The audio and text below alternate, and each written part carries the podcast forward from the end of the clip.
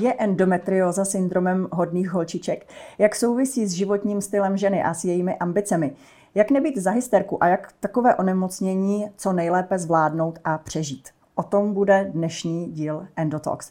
Našimi hosty jsou Gabriela Tuáty, dobrý den. Dobrý den, děkuji za A Kristýna Výborná, dobrý den. Dobrý den. Tak dámy, pusme se do toho. Gabino, vy se hodně věnujete ženám celkově. Když se podíváme na endometriózu konkrétně, eh, jaké jsou s ní eh, vaše zkušenosti?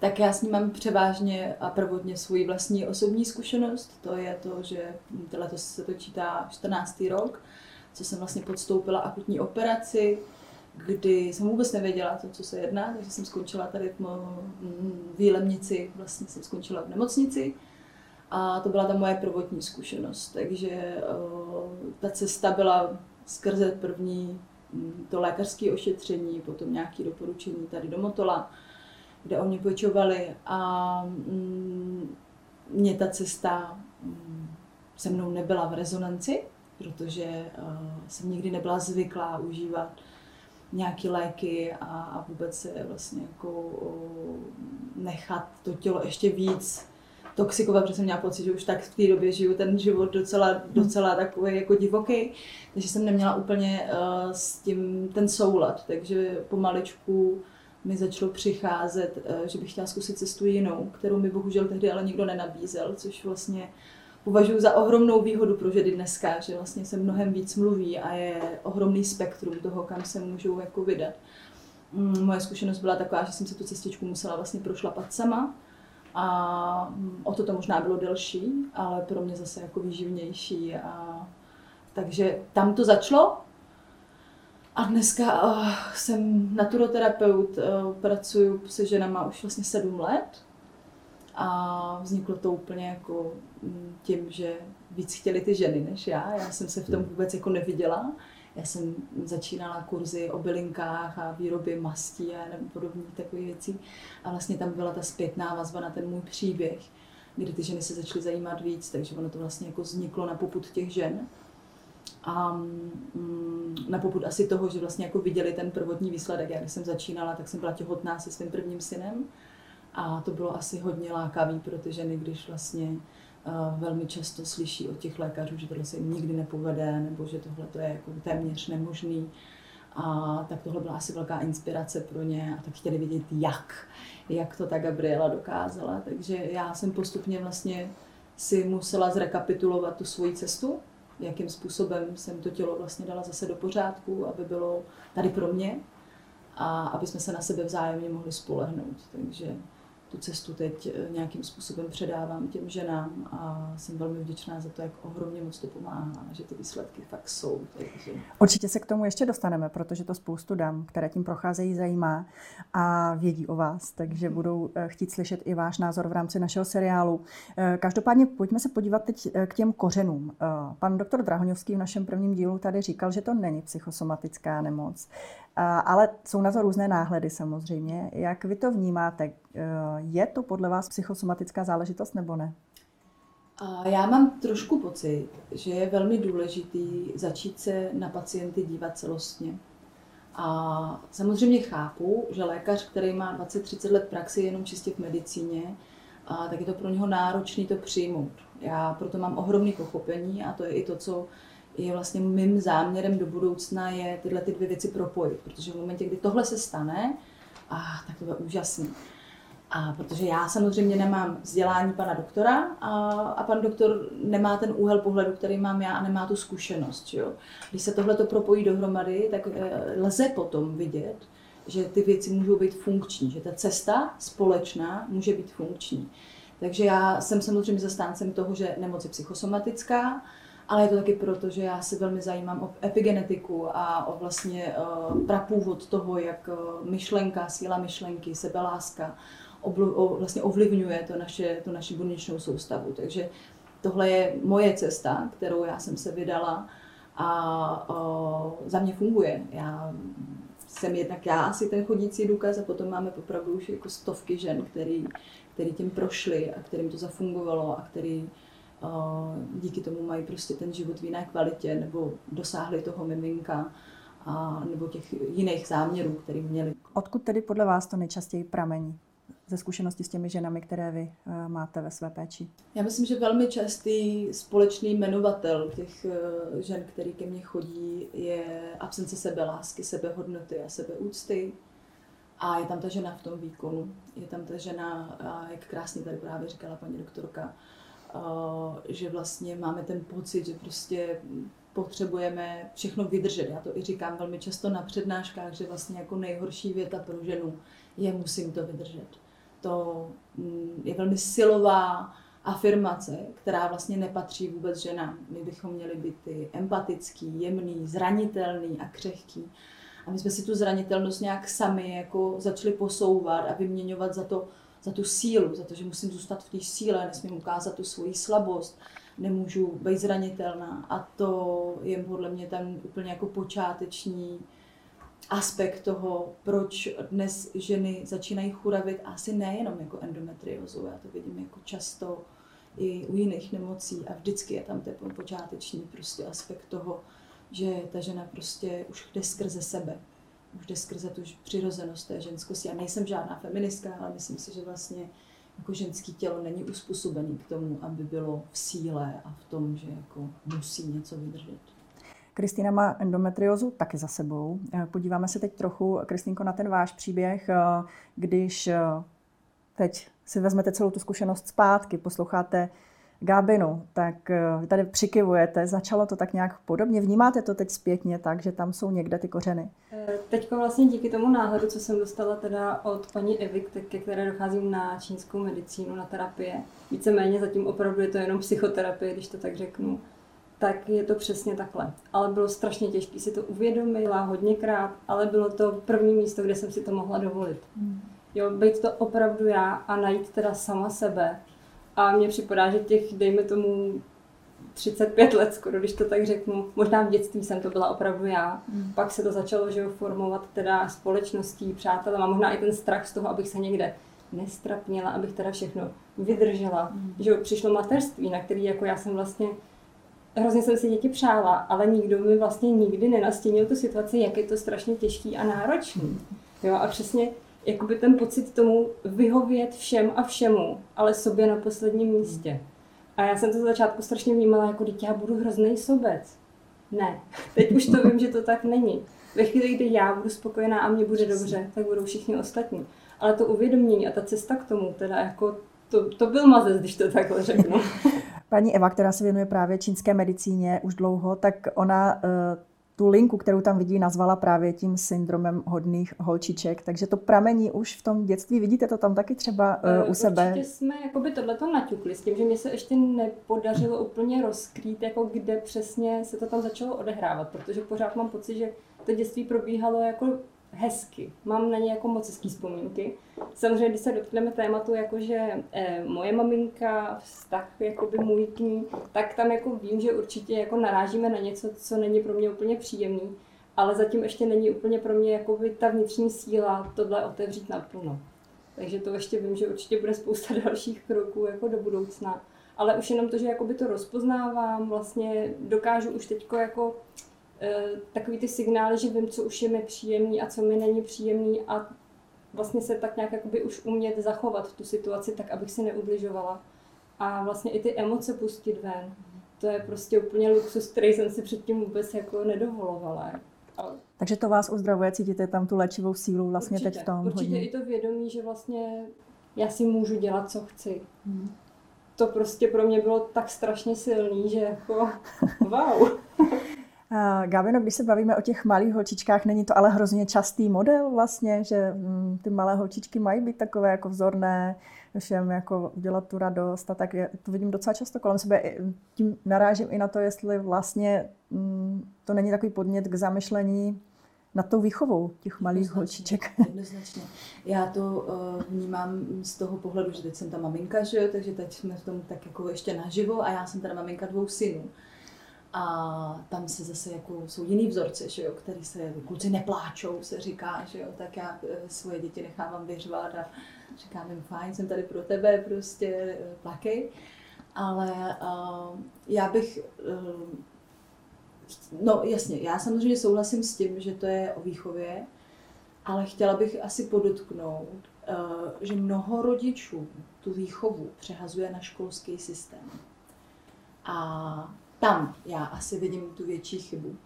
Jo, protože uh, naprosto uh, jistě za, sama za sebe jako matka můžu říct, že žádný rodič svým dítěti neublíží vědomě. Jo? Pokud prostě tam dojde k nějakému traumatu, tak uh, tam dochází s nevědomosti, protože ten rodič sám to nedostal a není toho vlastně tím pádem schopný.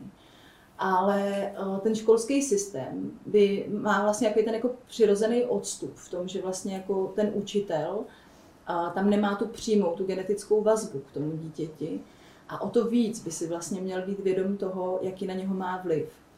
A já nejsem zastáncem tohohle školského systému, proto mám taky toho staršího syna v domácím vzdělávání, protože si myslím, že nejvíc eh, těch traumat došlo právě tam. To porovnávání, to, eh, ta demotivace těžká. A možná tam právě vznikaly ty eh, prvotní problémy toho, kdy mám to i tak jako s těma klientkama, že někdy je tam přesně ten příběh, jak říká Kristýnka, já mám pocit, že moje dětství bylo super, a potom dojdeme prostě do toho školního věku a do těch uh, takových těch modelů, kdy tam prostě je to, no ale tahle ta holčička kreslí líp než ty, že jo, nebo prostě podívej se tahle, jak se učí a ta už dávno čte a ty ještě nečteš. A tam jsou podle mě tak jako demotivující a, a velmi jako mm, možná nevědomí. Já nemůžu říct, já nejsem učitel, jo, Možná je to nevědomí, možná je to zase jenom to, že si převzal ten učitel model někoho, kdo ho to učil, ale tam já vidím jako taky velkou, velkou zásluhu. A, a ten školský systém, jako ta třída nebo ta škola, to je ohromná skupina. To je vlastně mnohem větší skupina, než je rodina. A ty děti mezi dětma chtějí být vždycky oblíbený, že jo? A v momentě, kdy tam prostě přijde takový to, co třeba se stávalo mně ve škole, jsi jiná, máš jako divný názory, jsi nemanželská, ještě navíc máš nějaký divný kořeny, že jo, tak eh, tam to dokáže natropit tak ohromnou neplechu. Vlastně takový to chtít se začlenit a ono to nejde, protože já nemůžu být nikým jiným než jsem. A tam možná může právě dojít k tomu poklesu té sebelásky a té sebehodnoty a té sebeúcty. Protože ty děti se potom snaží zapadnout vlastně do toho kolektivu skrze to svoje vlastní já, navzdory tomu, že prostě já jsem taková a já už taková nechci být. No, protože ty holky se se mnou nebudou kamarádi. Hmm. A co byste právě teda řekla těm současným maminkám a tatínkům, když vychovávají ty malé holky, eh, tak jak tohle se dá ošetřit v uvozovkách? No, převzít zodpovědnost za tu výchovu, že jo? převzít zodpovědnost i za to, že pokud to dítě mi přijde ze školy s tím, že mu někdo tam ublížil, nebo začne chodit třeba i bez toho, ale změní se, v něčem se mění. Ty děti to známe, že najednou přijde, ani není samo někdy schopný hmm. identifikovat, co se stalo, protože se to stává velmi malým dětem. Ale začít tomu dávat tu pozornost, začít vlastně opravdu vnímat a mít tu otevřenou komunikaci s tím dítětem a snažit se to dozvědět, protože hmm. ty změny, pokud tam přijdou nějaký, tak by měly být pro nás alarmující, měly by nám ukazovat, že vlastně v té dětské duši se něco děje a, a že je potřeba tomu dát tu pozornost. Hmm. Eh, dámy, eh, podíváme se teď zpátky zase ke Kristýnce a k tomu jejímu příběhu. Eh, povězte trochu jenom, jak byla ta vaše cesta vlastně celá potom, když už jste věděla teda, že jste onemocněla, jak to celé probíhalo a co jste vlastně z toho si nejvíc odnesla a, a můžete potom jako určitě nějakou takovou jakoby radu či doporučení dát těm, kdo se dívají? Menstruaci jsem dostala poměrně brzy, v 11,5 letech. Menstruace byla vždycky silná, vždycky bolestivá, takže nebylo to nic, co jsem si tak jako zpětně rekapitovala, že bych si řekla, jako v pohodě. Ne, vždycky to bylo pro mě strašně náročné. Dokonce i právě teda, když jako by si teda vzpomenu na školní příběh, kdy prostě mě bylo nějakých 12 let a prostě během hodiny jsem prostě prokrvácela celou vložku, židle byla špinavá a teď prostě v tomhle věku hmm. a zvednout se a jít teda domů, to bylo šílený, jako když si tak jako vzpomínám zpětně. Hmm. Takže vlastně jakoby i ten vztah k té menstruaci pro mě vlastně nemohl být hezký v tu chvíli. Já neměla nikoho, kdo by mi to vlastně vysvětlil tak, abych já se s tím srovnala. S maminkou jsme měli vztah úžasný. Tady na ty věci já jsem věděla, že si ji můžu svěřit naprosto ze vším. Ona mi poradila svým způsobem, že jo, prostě já jsem se s tím nějak jako porovnala ale myslím si, že jsem si to nikdy neprožila tak, abych se s tím jako srovnala. I pravděpodobně asi ženství v tom potom jakoby dalším věku to pak jako mělo hrozný vliv na to. Eh, takže to je jakoby začátek menstruace, prostě už to bylo, řeknu, bolestivost. Eh, ve chvíli, kdy teda jsem potom začala brát antikoncepci v nějakých 17 letech, tak samozřejmě se to všechno tak jako utlumilo, ale mělo to prostě zase jiné vedlejší účinky. Náladovost, bolest hlavy, snížené libido. Takže to jsem si řekla jako, že ne, prostě nechci brát antikoncepci. Měla jsem i to štěstí, že už vlastně manžela jsem potkala v tu dobu a prostě jsem si říkala, že i kdybych náhodou otěhotněla, tak prostě už to bude jako v pohodě, což mi bylo nějakých 20. Takže pak jsem byla nějakou dobu bez antikoncepce, tak jako, že je to v pořádku. A vlastně ty největší bolesti přišly vlastně po prvním porodu, kdy bylo dceři nějakých asi rok a půl, dejme tomu, a začaly vlastně bolesti jako v době ovulace. Eh, byly to úplně jiné bolesti, než co jsem byla zvyklá jako klasické menstruační bolesti, takže začalo kolečko, že jo, můj ginekolog, ginekolog v nemocnici, různá vyšetření a tak dále. Nakonec jsem teda skončila na urologii, kde teda jediné, co našli, byl zúžený močovod. A s tím, že teda jako pokud chci, děláme operaci, rozšíříme a bude po problému. A já pořád vlastně mě nikdo neslyšel, že se mi to váže na ten cyklus. Že prostě jsem si vypozorovala, že opravdu jakoby to je vždycky v tu samou dobu. A tím, že jsem vlastně ještě chtěla jako po druhé otěhotnět, tak jsem si řekla, že prostě ne, že jako do břicha si opravdu nenechám vrtat, zkusím to ještě nějakou dobu vydržet, než teda jako se povede otěhotnět, což naštěstí se stalo. Uh, druhou dceru jsem vlastně kojila dva roky, takže tím pádem endometrioza menstruace utlumeno docela dlouho. Mm. A největší zlom pak nastal, když jsem nastoupila do práce. Takže vlastně dceru jsem dávala jako necelých třech letech do školky s tím, že teď už vím, že jsem to úplně tak necítila, že je to správně, ale prostě přišla nabídka, kterou jsem si vždycky říkala, že to je práce, kterou bych chtěla dělat, dobře. Peníze samozřejmě se taky hodily, starší dcera ještě poslední rok v a říkám, paráda, nebude to prostě pak úplně takový náraz, že první třída, školka, práce. No a práce teda nakonec byla hodně stresující a tam se to hodně jakoby potom rozjelo. Mm-hmm. Už jenom přesně, jak bylo na ten výkon. V práci, postarat se doma o děti, teď ten pocit teda buď dobrá máma, věnuj se jim, i když jsi unavená, i když ty by si chtěla dělat něco jiného.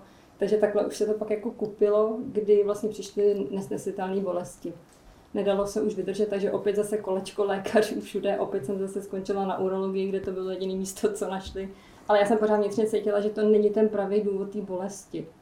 Takže jsem se vrátila ke svému panu doktorovi, ginekologovi, pan doktor už je teda eh, takový starší, když to tak řeknu, takže mi přijde, že jako povědomí o té endometrioze, jo, asi to tady je, ale nějak jako prostě úplně to jako nechci řešit a nevím prostě vlastně, co s váma ve finále. On je teda hrozně hodný, jako snažil se vždycky pomoct, ale sám vlastně asi ani ty informace neměl. Hmm. A na tož pak jako pak nějakou jako psychickou podporu nebo takhle Což není nic neobvyklého, my jsme to tady často slyšeli, že právě je ta endometrioza poddiagnostikovaná, to říkají i sami ti lékaři, mm-hmm. kteří se v tom pohybují. Takže tak nějak vlastně víceméně v čem mi dokázal pomoct, pojďme dáme antikoncepci. Ať víme, že teda opravdu se to váže k tomu cyklu.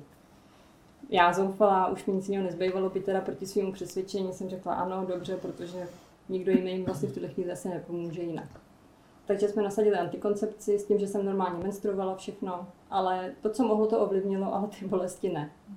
Takže pan doktor teda, že ano, vyměníme antikoncepci, dáme tu, která se bere kontinuálně. Dobře, tak budeme. Ale pořád mi to jako nedalo a hledala jsem ještě ty cesty vedle, jako nějakou podporu jinou. Takže jsem se vlastně dostala k první fyzioterapeutce, k paní doktorce Liščákové, která vlastně spolupracuje s panem doktorem Kolářem. A tam teda jakože ano, nějaký samozřejmě disbalance jakoby fyzický tam jsou, ale nebylo to pořád jako najdeme teda tu příčinu.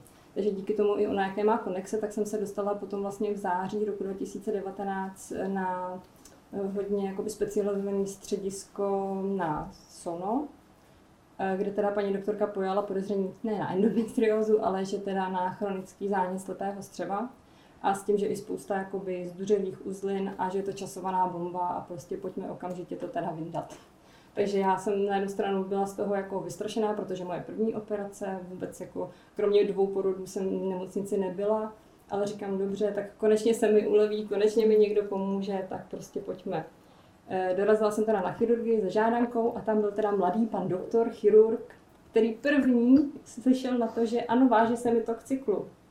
On říká, já vás tady nechci, pojďme na gynekologii. Tam mám slepý střevo vyndají taky, jak kdyby to byla endometrióza, kdy prvně vlastně padlo z, jakoby, z úst jako doktora, tak ať jste teda jakoby na jakoby oddělení, kam patříte. Já v tu chvíli byla naštvaná, že takže říkám, zase ještě budou další doktory, teď prostě úplně jako už jsem se viděla, že mi někdo pomůže. A když to beru zpětně, tak jsem mu vlastně vděčná, že on je ten, který vlastně první řekl, že ano, to se může týkat endometriózy. A já už jsem jako v tu dobu jako třeba měla podezření. Vlastně od Gabriely bylo jediné, co jsem kdy našla vlastně rozhovor s panem Duškem, bylo to, co jsem si řekla, jo, to by mohlo být ono, ale jak to člověk jakoby nemá podložený, tak si pořád říká, může to být prostě jakoby opravdu slepý střevo. Takže jsem se nechala operovat. Slepý střevo teda bylo v zánětu, zamotaný ve srůstech a dvě ložiska endometriozy na pobřišnici teda našli. S tím, že ale od té operace vlastně nenastala žádná úleva od té bolesti. Já už na to nemusím, pokud si pamatuju, že prostě nějaký třetí den, mě propouštěli domů, tak jsem si říkala, už to musí přestat bolet, teď už přece to vyndali, to, co tam jako zlobilo, tak proč mě to pořád bolí?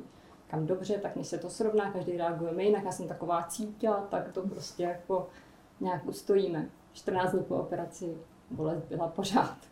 Pak se to teda vlastně díky té antikoncepci trošku jakoby umírnilo, že to bylo sem tam jenom náznak, jsem tam píchnutí. A víceméně jsem jako věděla, že s tou antikoncepcí nejsem v pohodě a nechci ji prostě brát. Takže ta operace to vlastně z hlediska té bolesti nevyřešila? Ne. Takže co to bylo? Co potom byl ten zlomový bod, kdy jste se začala konečně cítit líp? Eh, zlomový bod je vlastně až teďko, rok jakoby zpátky, kdy jsem se dostala k paní Evi a začali jsme to řešit jakoby přes psychiku.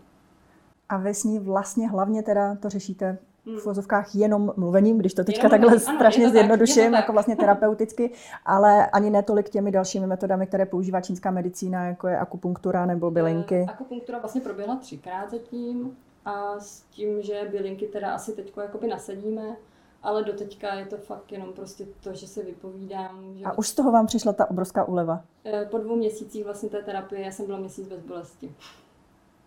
Gabino, vy tak přikivujete, usmíváte se. My už máme těch žen fakt jako spoustu. Já mám tu klientelu za těch, za těch sedm let eh, už jako ohromnou.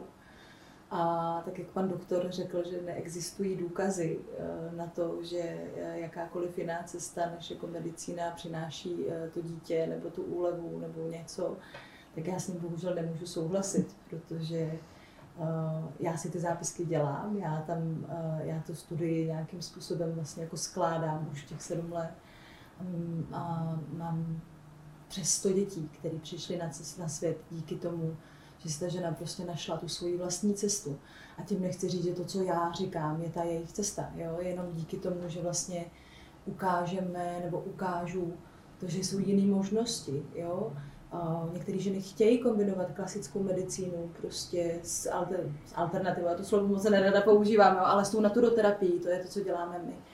A některé ženy vůbec nechtějí prostě podstupovat uh, tomu lékání, protože tam je ohromná demotivace, která mě vlastně jako dost čílí, protože když někam přijdu a někdo mi řekne, že je to nevyléčitelný, tak uh, je to takový, jak kdyby vám dal někdo jako parte vás samotného.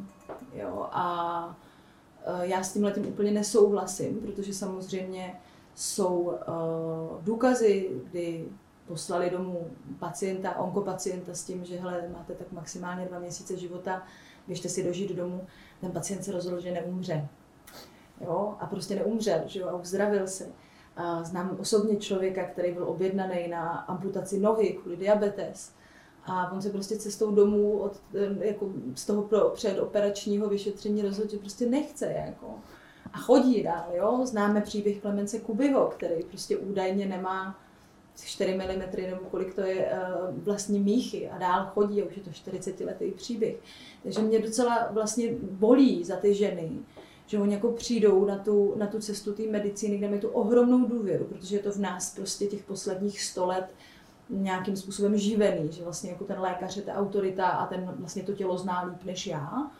A tím pádem se odpojí od té intuice odpojí se od toho, co krásně říkala Kristýnka tady, že vlastně jako já celou dobu cítím, že to je jinak, celou dobu cítím, že tohle nechci, že mi to jako nepomáhá, ale vlastně ten tlak prostě je tam takový.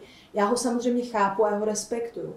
A mně se moc líbí, že ty ženy už dneska vlastně se umí pro to rozhodnout sami, umí si udělat přesně tu svoji esenci toho, jak to chtějí.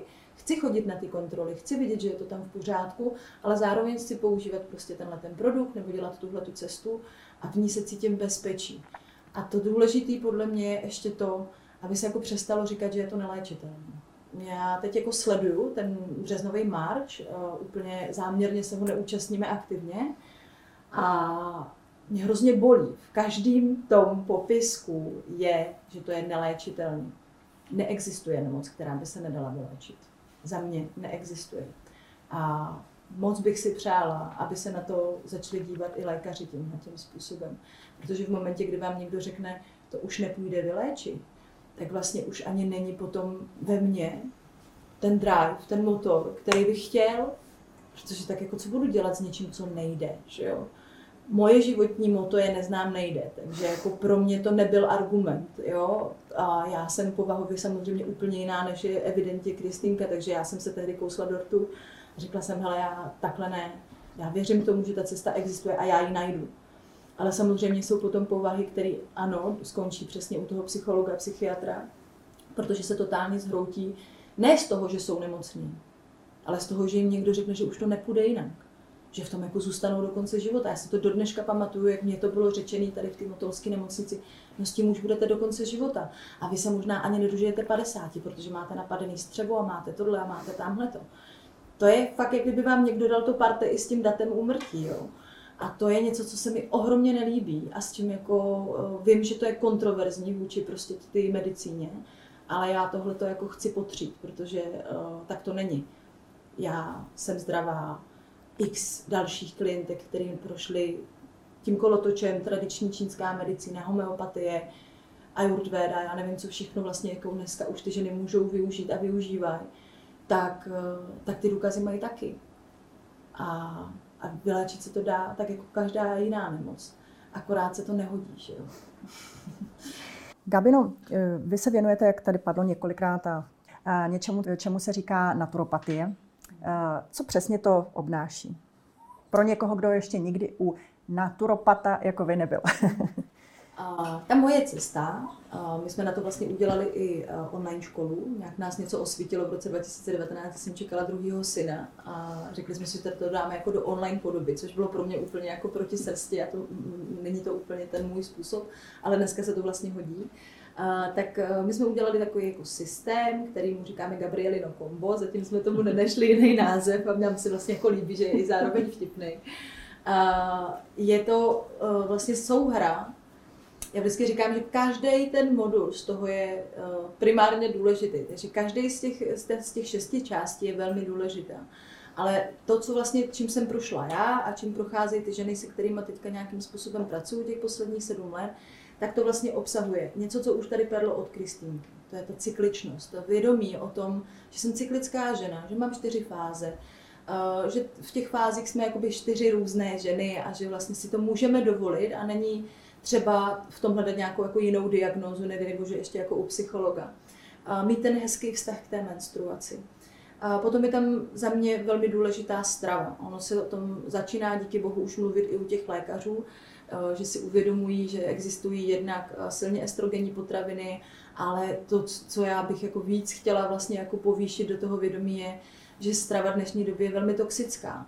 A vlastně endometrioza je nemoc pohlavních orgánů, nemoc disbalance v, v hormonálním systému a ten řídí játra.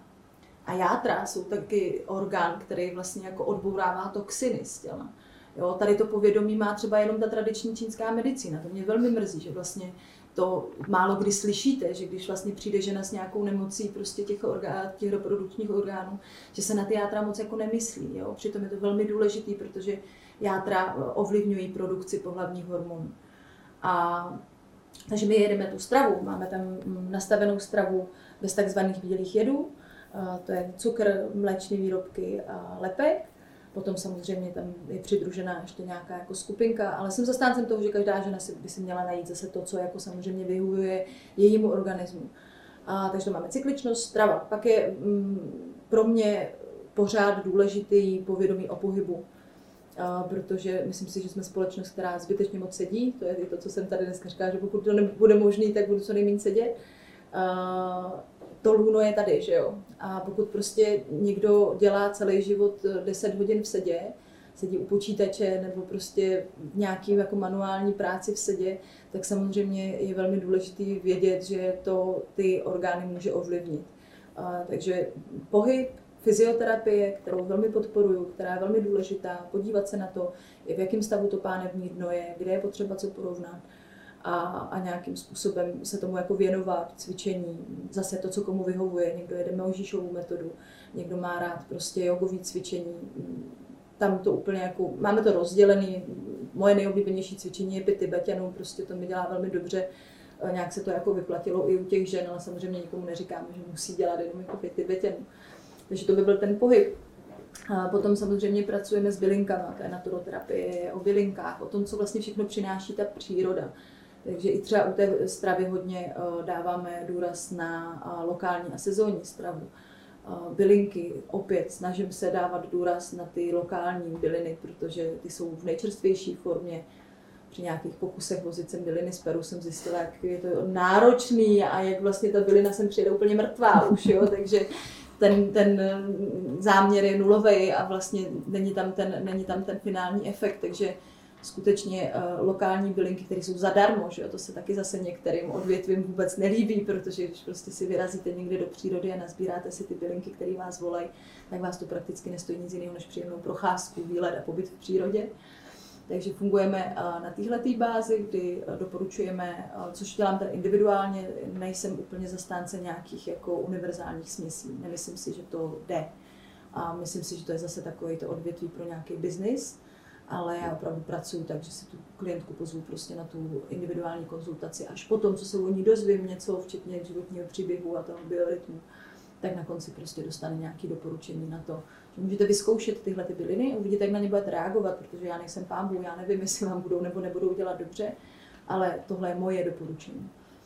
A potom dáváme důraz na nějakou jako ekohygienu, to znamená vhodné používání hygienických pomůcek, co se týče menstruačních pomůcek, vhodné používání jako mycích prostředků, nebo spíš žádný, jo, my spíš vedeme tím, jako, aby, aby ta žena nepoužívala žádnou chemii, vůbec jako non-toxic domácnost, co nejvíc by to šlo. Samozřejmě vím, že ten přechod je náročný, ale vedeme i touhletou cestou.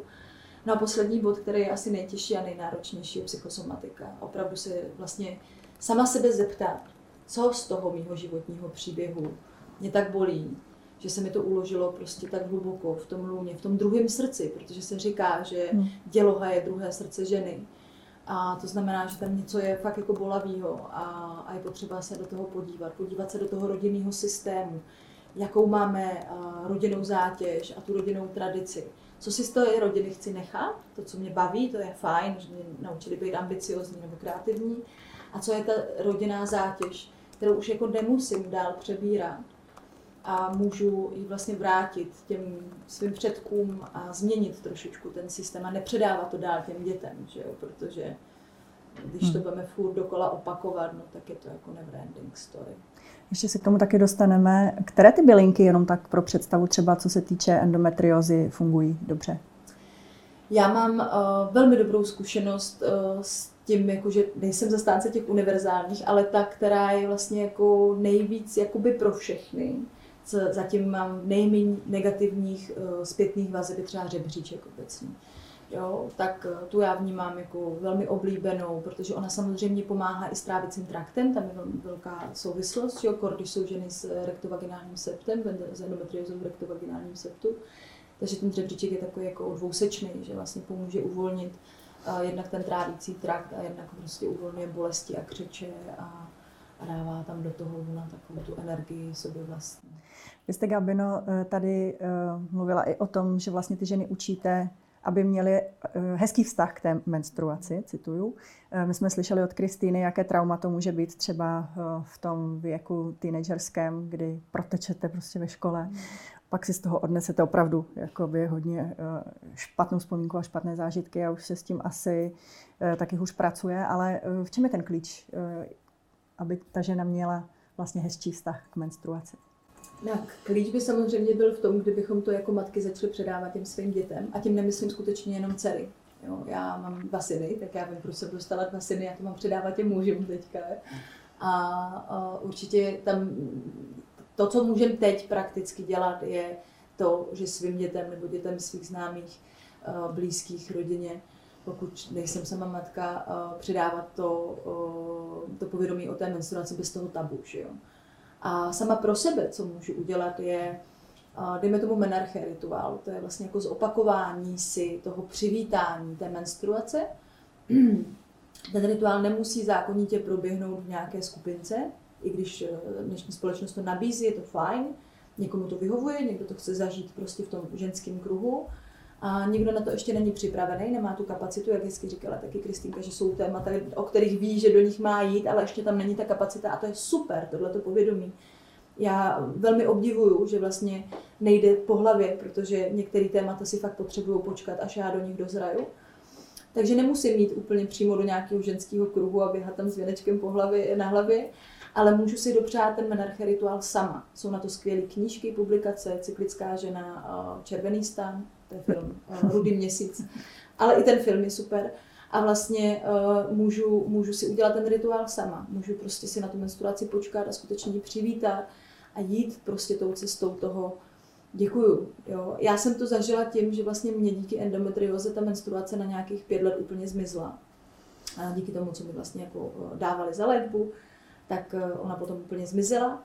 A, a já jsem si velmi uvědomila ten rozdíl, jako když jsem byla v té pubertě a měla jsem přesně ty strašný křeče a furt mě vozila ta sanitka prostě a furt ty trapasy v té škole. A podvědomě jsem si pořád říkala, že já už to nechci, já prostě tohle to nechci mít, protože ať už to nemám. Tak mi to ten vesmír splnil a na těch pět let jsem zažila, jaký to jako je to nemít samozřejmě. A potom, když jsem tou svojí prací eh, tu menstruaci získala zpátky, tak to byla ohromná oslava. Jo.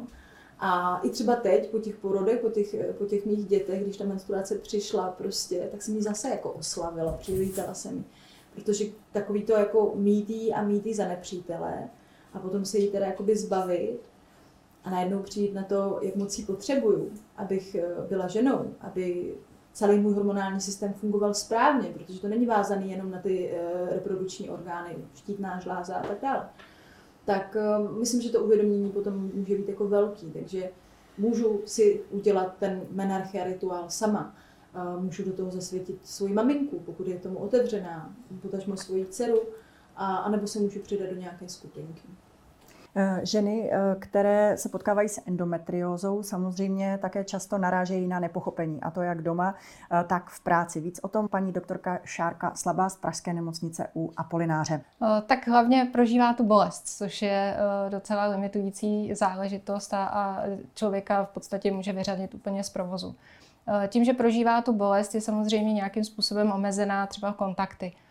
Tím se pak dostává do izolace. Eh, má problémy na pracovišti, protože eh, zvláště třeba v mužském kolektivu eh, nikdo nevěří, že ty bolesti jsou tak silné, že je to jenom menstruace, proč musí zůstat doma. Ona pak má v podstatě stres toho, že vystavuje ty své spolupracovníky nebo spolupracovnice vlastně většímu přísunu práce, protože ona je doma a pak je z toho takový docela začarovaný kruh a ten pocit izolace pak bývá poměrně silný.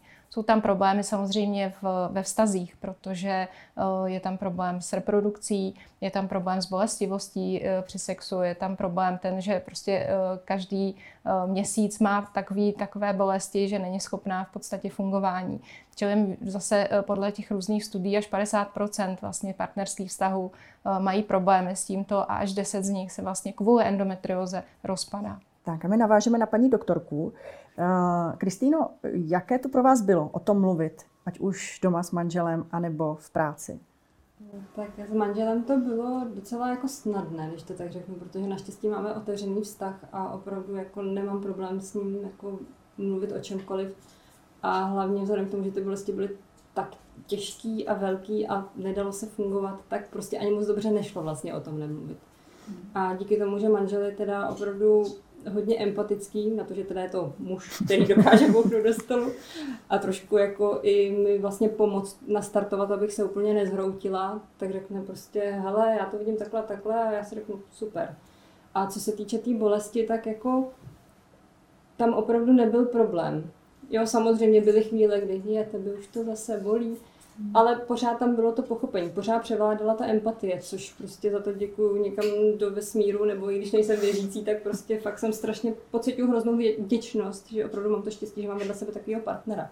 Co se týče třeba rodičů, tak eh, třeba jako eh, taťka nemám problém s ním o tom mluvit otevřeně. Taky prostě, i když je to jakoby chlap, který si člověk řekne jako tatíko, jestli si řekne, ne, prostě tam problém není. Mamka to samý, takže tam jako v pohodě. A co se týká práce, tak tam samozřejmě, i když máme jako dobrý vztahy a všechno, ale není to úplně jednoduchý říct, hele, mě už dneska zase není dobře, když už je to zase po desátý, patnáctý měsíci, kdy jako se prostě necítím úplně komfortně. Byly i dny, kdy vlastně tuto, tou dobu jsem měla ty, teda i jakoby jednoho kolegu, a tam prostě už mi bylo strašně těžký s pravdou ven. Prostě pamatuju si do teďka jako scénu, řeknu, že jsem stála u stolu, něco jsem tam zakládala do šanonu a přišla tak obrovská bolest, že jsem myslela, že prostě tam jako se prostě skácem na zem. A teď jako jsem viděla, že vlastně jako to, co se děje, a no nic, jenom mi není dobře. Ale jako opravdu tam prostě vůbec nešlo se najednou jakoby otevřít a říct to, jak to je. Paní doktorka Slabá tady o tom mluvila ostatně, že ty ženy často vlastně se ještě sami sebe vystresují, protože mají špatný hmm. pocit z toho, že přenášejí v tu chvíli ty povinnosti na další a podobně. Eh, Gabino, jak se z toho eh, nějak odblokovat mentálně? Z tohohle vzorce, který může být takový vlastně hodně to je, problematický. To je asi těžká cesta, určitě je to těžká cesta, protože zase má prostě ten kořen v té sebelásce. A já vždycky říkám, že to je něco jako, když chci začít dělat nový sport nebo jakoukoliv aktivitu, tak vlastně si jako musím naučit i já, musím jít trénovat. Jo, takže uh, i, i tu sebelásku a tu sebehodnotu a tu schopnost prostě vlastně jako upřednostnit sebe sama a necítit se v tom vina, je, uh, je něco, co jako asi nejde přehrát za týden nebo za měsíc, ale, ale jde to posouvat. Jde to posouvat v tom, a mě tohle naučila jedna brazilka, jedna tanečnice, u který jsem mm, probíhala nějakým jako školením tanec pěti elementů a ona jednou přišla na, to, na jeden z těch dnů uh, učebních, přišla asi o 25 minut později a přišla měla mokrý vlasy. A tam 25 lidí prostě nervózně čekala, jakože, co je, jako, by tady měla být, že jo.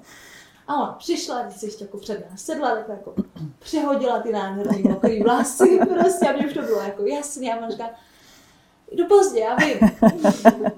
Ale víte, co tady po těch třech dnech toho tančení, prostě jako jsem si fakt potřebovala umít tu hlavu. A teď tam byly samozřejmě i chlapy, jo. A teď prostě si vidíte ten výraz těch chlapů, jako jak potřebovala umít hlavu. A ona říká, hned vám to vysvětlím. Já jsem sem přijela přes půl země koule, abych vás něco naučila, abych vám ze sebe něco předala abych vám dala 100%. Protože vy je máte prostě, pro ně jste si přišli, že jo, pro těch 100%. No ale jak vám je můžu dát, když já je nemám? Takže já se v první řadě potřebuju cítit 100%, abych je mohla předávat dál. A pro mě to dneska byly ty umytý vlasy, protože jsem žena a potřebuju prostě se cítit dobře a když tady tři dny tančíme v létě, zavřený prostě v potu, že jo, tak jako jsem se potřebovala prostě zase doladit do těch 100%. To je i syndrom těch maminek, kde vlastně jako máme pocit, že máme upřednostňovat ty děti, jo.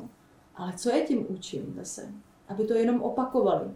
Aby opět upřednostňovali někoho jiného před sebou samým. A já mám moc dobře vyzkoušený, že když těm svým dětem ukážu, že teď jsem prostě na řadě já, protože teď je ten čas na to, abych si dala tu vanu, nebo abych si prostě tady v klidu dojedla to jídlo, tak ty děti se pak umějí taky sami za sebe, že jo. A možná takhle můžeme začít trénovat postupně a pomalu, takže to budu zařazovat do toho života, protože to není něco asi, na co je manuál. Nemyslím si to. Spíš je důležitý se vlastně v tom pozorovat a říkat si, jo, tohle je situace, kdy můžu říct ne kdy můžu říct, promiň, v tomhle se necítím komfortně. Tohle není něco, na co bych teď měla kapacitu. Nebo uh, není to něco, na co mám teď prostě prostor, jako, a, ani mi to možná nezajímá. A necítit se vina za to, že si tohle dovolím říct. To je to, se jsme zpátky u syndromu hodných holčiček, že jo? Jako vyjádřit svůj názor a říct někomu ne, je velmi nežádoucí, jako v té společnosti. Ale čím víc to vlastně budu zkoušet, můžu přesně začít u toho partnera, že jo, kde jako je to ta nejbližší bytost, tak potom to můžu jako praktikovat častěji a častěji. A když se přistihnu, to je asi hodně důležitý, když se přistihnu při tom, že jsem mohla a neudělala jsem to, tak se hlavně jako nepeskovat. Být vůči sobě milosrdná a říct si, Gabrielo, ale je super, že si z toho někde vevnitř všimla. To znamená, že příště, až ta situace zase přijde, tak už třeba budu o krouček blíž a řeknu, nezlob se, já nemůžu. Jo? Nebo tohle se mi teď nehodí. Ale jenom vlastně to vědomí je už ta cesta. A to, co je vlastně typicky ženský, je být k sobě milosrdná a nehrnout to tou silou, ale jít s, tím, s tou vlnou, prostě to je mojí vlastní kapacity a energie. Takže stačí si to kolikrát jenom uvědomit, hele, teď jsem měla říct ne. Nebo teď jsem měla jako říct, že bych potřebovala tohle, radši bych si dala tohle, radši bych strávila večer takhle. Ale tím, že to vím a nebudu se na sebe zlobit, tak se pomalu posouvám. A pomalu to do toho života prostě začnu praktikovat. Doktor Honza Vojáček, se kterým vy se dobře znáte z Olomouce, eh, často mluví právě o tom, že eh, i z jeho zkušenosti vidí, nakolik eh, ta ženská onemocnění pramení právě z toho výkonnostního modelu, z toho, že přejímají, vlastně přejímáme tu mužskou energii, prostě chceme být výkonné, chceme to všechno zmanežovat, prostě vlastně jsme za ty chlapy tak trochu. Model Xena. Model Xena. Gabi, uh, když se podíváme na tohle téma, hm, tak ta žena nás třeba poslouchá teď ta holka a řekne si, no jo, tak eh, to se jim to tam hezky mluví, ale jak to mám jako udělat, abych teda byla zase zpátky tou ženou. Tak uh, Našla byste nějaké strašně jednoduché jako způsoby malé, třeba v úvozovkách, malé kručky, od kterých začít? Umět si říct o pomoc. To je asi úplně jako první, co my ženy neumíme. Teď se určitě spousta z nich zhrozila. A, přesně, jako proč, že jo, si to dokážu sama. Uh, já na, když dělám přednášky a když se mi podaří, že na těch přednáškách jsou i muži, tak dělám moc pěkný konstelační cvičení, kdy vyberu z toho, z té skupiny jednu ženu a jednoho muže, který se neznají a poprosím je, aby spolu odešli, aby spolu vlastně jakoby opustili tu místnost. A v momentě, kdy se dostanou ke dveřím, tak je stopnu. Kdo myslíte, že většinou první chytá za kliku? A kdo by to vlastně měl dělat? Že jo? Takže většinou to zastavím v ten moment, kdy ta žena prostě se dere před toho chlapa a tak tam jako chytá za tu klitku a teď se zeptám toho muže, jak se teď cítíš? A tam chlap v kravatě, bankovní nějaký jako úředník, jako debil. Že jo? A on možná ani neví proč. Jo? To je ještě to je to podvědomí, to je ta, ta, ta konstelace, kterou my tam nastavíme, je prostě, že on možná ani neví proč. Není schopný úplně říct proč. A když řeknu ty ženě, a jak ty se teď jako cítíš? Cítíš se chráněná? Cítíš se v bezpečí, když jdeš do těch dveří vlastně jako první? A tím, že nám to někdy v tu chvíli jako dojde. A když ne té, co je v tom aktu, tak těm, který to vidí z té dálky. Takže já vždycky nabádám k těm úplně snadným krokům. Přestaňte brát těm chlapům ty koule. Neleste jim do dveří. Když přijedu z toho nákupu, tak si takhle vezmu tu kabelku, ty děti, miláčku zatím postavím na čaj, nechám ho, protože ten chlap v dnešní době už nemá moc možností, kde dokazovat tu svoji fyzickou sílu. Oni už nechodí do války, že už nechodí nikde bojovat, prostě proto mají ty extrémní sporty anebo videohry, ten horší případ.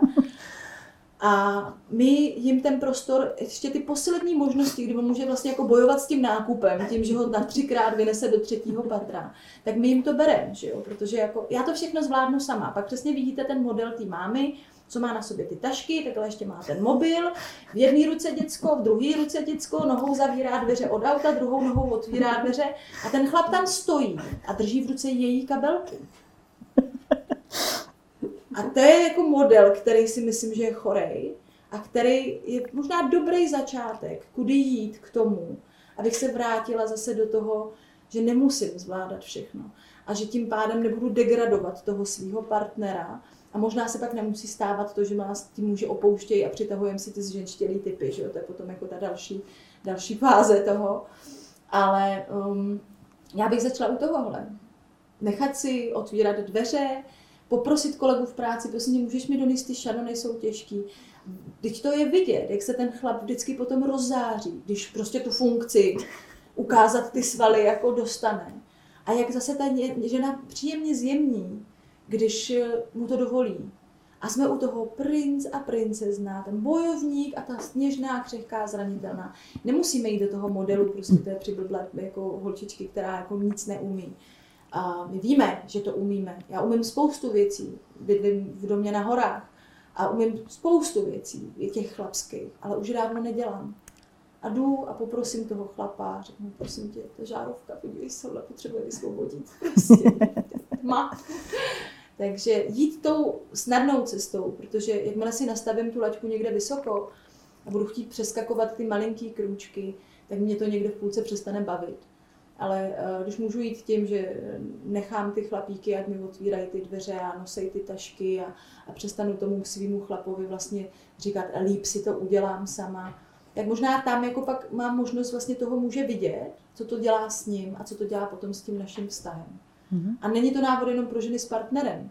Já jsem zažila život eh, v domě, kdy jsem neměla partnera. A nebyl pro mě problém jít za sousedem a říct mu, prosím tě, teď mi tady přivezli fůru dřeva a asi to nechci dělat sama. Jako. Vím, že bych mohla, ale co? Za, za pivko. a ten pak se cítí dobře, že jo? Eh, na závěr dáme ještě poslední otázka, která se týká vlastně propojování těch jednotlivých eh, směrů. My se tady snažíme v tom seriálu vlastně, eh, aby se setkávali všichni spolu, ti, kteří jsou za tu takzvanou klasickou medicínu a takzvanou alternativní. Jsou to takové ustálené pojmy, jakkoliv o nich můžeme debatovat. Kristýno, po té celé vaší zkušenosti, když to zhodnotíte, tak co byste tam vyslala jako takový nějaký vzkaz za sebe nebo apel? Hmm Stěžení pro mě je nebát se vyhledat eh, pomoc za, za prvé, jako ať už teda jedním směrem nebo druhým směrem. Možná i tu psychickou podporu někde najít v první řadě, abych byla připravená a silnější na to, co teda může následovat. A pak už je to podle mě strašně individuální. Někdo potřebuje to faktické ujištění, ano, ta endometrioza to je, a pak se může teda vydat třeba alternativním směrem, že vím, s čím bojuju, s čím pracuju, co musím přijmout. A pokud někdo má tu sílu vydržet, tak třeba opravdu začít nejdřív opačně, alternativou a v případě, že nebude pomáhat, to fyzické tělo bude potřebovat pomoc, ještě jakoby, řeknu, klasickou medicínou, tak do toho jít. Uh, Gabino, jak to máte vy? Uh, často se potkáváme s lékaři, těmi takzvaně klasickými, uh, kteří vlastně soukromně mluví o tom, Eh, jak může pomoct to či ono. Pan doktor Drahoňovský tedy tady o tom mluvil i veřejně, ale není jich za stolik. Nicméně eh, právě ti, kteří se bojí, eh, tak proč se vlastně bojí? Nebo s čím vy se setkáváte? Byli by nějak špatně bráni v té své komunitě? Nebo... Oni by si sami sobě zbourali svůj svět. Já jsem tohle zažila, když jsem řešila problém s palečkem na noze a právě Honza Vojáček mě doporučil jednomu prostě jako top ortopedovi v Olomouci. A já jsem potřebovala vědět, co se v tom palci děje. Takže jsem tam přijela na to vyšetření, teď se tam na mě se, seběhly ty tři kapacity. A to byla jasná operace. Tam je jako tohleto a tamhle to musíte jako na operaci. No a v tu chvíli já jsem jako vycouvala z té ordinace, říkala jsem děkuju pánové, já jsem se už dozvěděla to, co jsem potřebovala vědět a zbytek tu cestu budu pokračovat sama. Utekl nějaký půl rok, Honza Vojáček přijel zase do Olomouce, zase byla přednáška a zase jsme se potkali s tím panem doktorem, co mě vlastně vyšetřoval. A je fakt je ten, že v době, kdy já jsem ho tu pomoc vyhledávala, tak už jsem si pomáhala s hůlkou, protože ten palec mě bolel natolik, že uh, jsem si potřebovala pomoc. Jo? Samozřejmě jsem řešila psychosomatiku, tu jsem pak si vyřešila během té cesty, té půlroční. No ale stalo se to, že jsem prostě tu bolest odbourala, ten palec je naprosto v pořádku. Teď jsme se potkali s tím panem doktorem a Honza mu říká, hele, nebo on říká, a paní tu a ty, co paleček, kdy budeme březat? A já říkám, no nebudem. a on říká, jak nebudem? A on, a on říká, podívej se na to, ona tam fakt už nic nemá. A on, on to řekl tehdy, já nemůžu, mě by se zhroutil svět. A to byla pro mě jasná message vlastně z, těch, z toho jejich světa. Já jim naprosto rozumím. Oni jsou 20, 30 let v nějaké praxi, kterou, která je bohužel prostě postavená na studiích z nějakých 50. let 20. století. A v tom jedou. V tom jedou a víme všichni, jaký mají tempo, kdy oni nemají moc čas vlastně na to sebevzdělávání se a vůbec na ty jiný úhly pohledu. Takže já jim jako rozumím. A chápu i to, jak je to pro ně vlastně bolavý se do toho podívat, protože by museli změnit spoustu věcí možná by je odsoudila rodina nebo kolegové, nebo by sami sebe mohli odsoudit. Moje zbožné přání je, aby jsme se sjednotili. To je, protože to, co má ten doktor, to nemám já. Já nemám možnost se do toho těla podívat. Já navzdory nějakému samostudiu anatomie prostě nebudu mít to, co má on, nemám tu praxi. A, a na druhou stranu jako moje schopnost intuice, empatie a, a, a porozumění, co se týče bylin a, a tady tyhle ty fitoterapie a naturoterapie, tak k tý nemá přístup on momentálně. A já se díky bohu už setkávám s lékaři, kteří se mnou spolupracovat chtějí, kteří uh, pochopili, že uh, když se propojíme, tak to bude velký. A naštěstí už tu spolupráci rozjíždíme velmi pomalu, protože mám ještě to malé dítě druhý, ale už cítím to, že se tam teda jako začínám hezky dostávat. A uh, ono se to děje. Ono se to děje už po malých dětských krůčcích. Mně se stává dost často, že mi přijde klientka do poradny a řekne mi, mě vás doporučil ginekolog nebo ginekoložka. Já mám na Slovensku paní doktorku, ginekoložku, který jsem vůbec nevěděla, že je ginekoložka, taky mě docházela na konzultace, prošla nějakou prostě uh, terapii se mnou a něco jsme eh, spolu nastavili. A ona mi pak za půl roku napsala, že čeká miminko, dokonce dvojčátka. A až to mailu mi napsala, že je ginekoložka.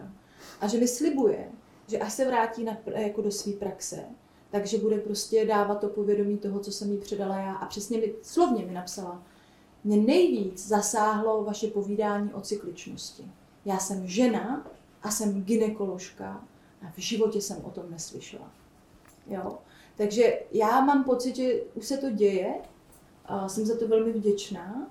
Ohromně si vážím toho, že se mnou ti doktoři spolupracovat chtějí a že vlastně se děje to, že oni uznají, že tady my nevíme, jak dál, ale máme nějaké reference a tahle ta paní má nějaké výsledky.